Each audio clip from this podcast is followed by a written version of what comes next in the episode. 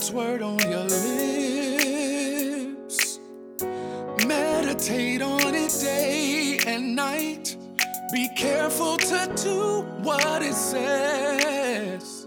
Then you will truly be successful. Keep God's word on your lips. Meditate on it day and night. Be careful to do what it says. Then you will truly be successful. It's day one of our ninety day challenge. The title for today is In the Beginning, God. I hope you're ready. Be careful to do what it says, then you will truly be successful. Genesis one and one through Genesis one thirty-one. In the beginning, God created the heavens and the earth.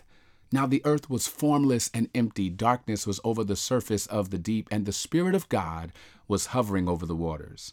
And God said, "Let there be light," and there was light. God saw that the light was good, and he separated the light from the darkness. God called the light day, and the darkness he called night. And there was evening, and there was morning the first day. And God said, "Let there be a vault between the waters to separate water from water." So God made the vault and separated the water under the vault from the water above it, and it was so. God called the vault sky, and there was evening, and there was morning the second day. And God said, "Let the water under the sky be gathered to one place, and let dry ground appear," and it was so. God called the dry ground land, and the gathered waters he called seas, and God saw that it was good. Then God said, "Let the land produce vegetation, seed-bearing plants and trees on the land that bear fruit with seed in it according to their various kinds." And it was so. The land produced vegetation, plants bearing seed according to their kinds, and trees bearing fruit with seed in it according to their kinds. And God saw that it was good. And there was evening, and there was morning the third day. And God said, "Let there be lights in the vault of the sky to separate the day from the night, and let them serve as signs to mark sacred times and days of years, and let them be lights in the vault of the sky to give light on the earth." And it was so. God made two great lights, the greater light to govern the day and the lesser light to govern the night. He also made the stars. God set them in the vault of the sky to give light on the earth, to govern the day and the night, and to separate light from darkness. And God saw that it was good. And there was evening, and there was morning the fourth day. And God said, "Let the water teem with living creatures, and let birds fly above the earth across the vault of the sky." So God created the great creatures of the sea and every living thing with which the water teems and that moves about in it according to their kinds, and every winged bird according to its kind. And God saw that it was good. God blessed them and said, "Be fruitful and increase in number, and fill the water in the seas, and let the birds increase on the earth." And there was evening, and there was morning the fifth day. And God said, "Let the land produce living creatures according to their kinds, the livestock, the creatures that move along the ground, and the wild animals, each according to its kind." And it was so. God made the wild animals according to their kinds, the livestock according to their kinds, and all the creatures that move along the ground according to their kinds. And God saw that it was good. Then God said, "Let us make mankind in our image, in our likeness, so that they may rule over the fish in the sea and the birds in the sky, over the livestock and all the wild animals, and over all the creatures that move along the ground." So God created mankind in his own image. In the image of God, he created them. Male and female, he created them. God blessed them and said to them, "Be fruitful and increase in number. Fill the earth and subdue it. Rule over the fish in the sea and the birds in the sky, and over every living creature that moves on the ground." Then God said, "I give you every seed-bearing plant on the face of the whole earth, and every tree that has fruit with seed in it. They will be yours for food, and to all the beasts of the earth, and all the birds in the sky, and all the creatures that move along the ground. Everything that has the breath of life in it, I give every green plant for food." And it was so. God saw all that he had made, and it was very good. And there was evening, and there was morning the sixth day. That concludes our scripture reading for this morning. Now I'd like to give you a worship thought. If you know anything about me, you know that I love books. I write them, I read them, I edit them. But the hardest part about writing a book is figuring out how to begin. The opening line is major. Every author knows this, which is why so many of us have dozens of rough drafts and deleted sentences, because first impressions are lasting impressions. In light of this, let's consider how the Holy Bible begins. The first book is Genesis. It literally means beginning. The first verse says, "In the beginning, God created the heavens and the earth." Therein lies our first worship lesson. Worship is about God. In worship, God is the noun, the verb, and the punctuation mark. The Old Testament begins with God. The New Testament begins with God. And the same is true for worship. Wherever God is, that's where true worship begins. True worship is God-centered. God is the North Star of worship. So if worship had a mission, it would be simple: get to God. Why? Because in prayer, you can be you. In worship, you can forget about you. Of all the fantastic things we will come to learn about ourselves from the book of Genesis, I love that it begins with God as the subject matter expert of creation. I love that no one gets to steal God's shine. I love that both creation and its creatures are introduced to the world by its creator. I love that no other character is mentioned in Genesis one but God. Every verb preoccupies itself with God. In one verse, God creates. In another, God blesses. In another, God speaks. And still another, God sees. It reminds me of the first sentence in Rick Warren's best-selling book, Purpose-Driven Life. He says, "It's not about you." Warren continues, "The purpose of your life is far greater than your own personal fulfillment, your peace of mind, or even your happiness. It's far greater than your family or your career or even your wildest dreams and ambitions. If you want to know why you were placed on this planet, you must begin with God."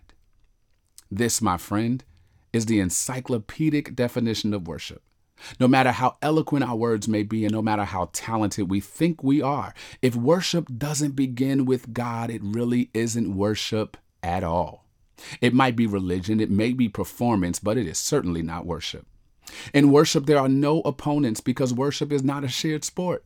In worship, we are freed to recover ourselves, realign our vision, reappropriate our priorities, and recommit to the Father.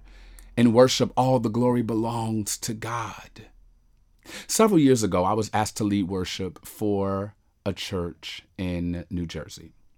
I sang the Zimbabwe chant, "You are Alpha and Omega. We worship you, our Lord. You are worthy to be praised." I remember the crowd responding in reverence. I recall the Spirit filling the temple. I remember hearing a still small voice in the middle of that wonderful experience whisper to me, "No, I'm not. Um, excuse me, who is that?" Again, I sang, now with harmony. "You are Alpha and Omega. We worship you, our Lord. You are worthy to be praised." And as soon as I finished that line, I, I heard it again, whether audibly or intuitively, "No, I'm not." As I attuned myself to that moment, I closed my eyes and I heard this: "If I am your Alpha and Omega, does your life reflect it? Am I the first thing you talk to in the morning and the last thing you speak to at night? If I am your Alpha, then why do you check Facebook before you open up my book?" My conviction was palpable. Imagine what it must have felt like to realize, as I was leading worship, that I was not rightly prioritizing God. Instead, I was singing a song with great lyrics devoid of lifestyle. I had mastered a melody, but couldn't remember the last time I was in God's presence without a microphone. I share this not to persuade you to change your devotional time. The heart behind this message is to help you admit out loud what is already true in our lives. For most of us, God is not mentioned in the first chapter of our book. For many of us, God is not the place where we begin for real. Most times, we begin with what we want, not with what God wants from us. But not anymore. On the first day of this challenge, Lord, we commit to begin with you and end with you, because you are truly our Alpha and our Omega.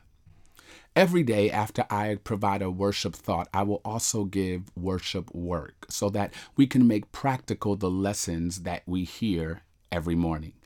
So our worship work for day one is to mark three beginning moments in your day and acknowledge God.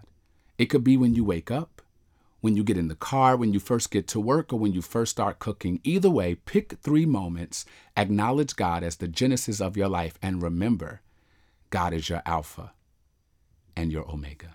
Our Alpha and Omega, say, we worship you, our Lord. You are worthy to be praised. Sing it again. You are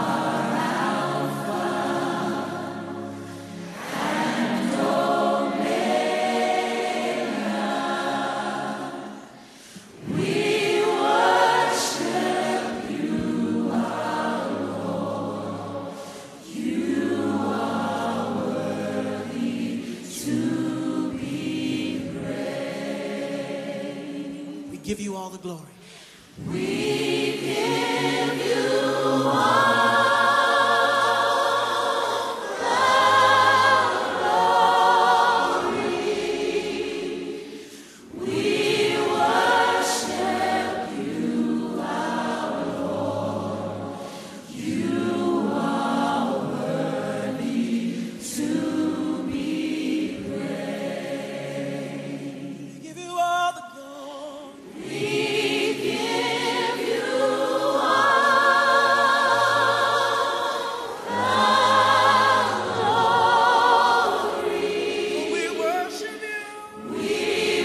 We give you all the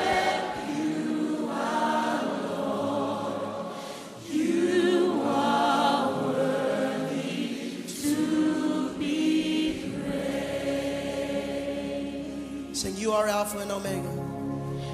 You are Alpha and Omega. We worship you, our Lord. You are worthy to be praised. We give you all.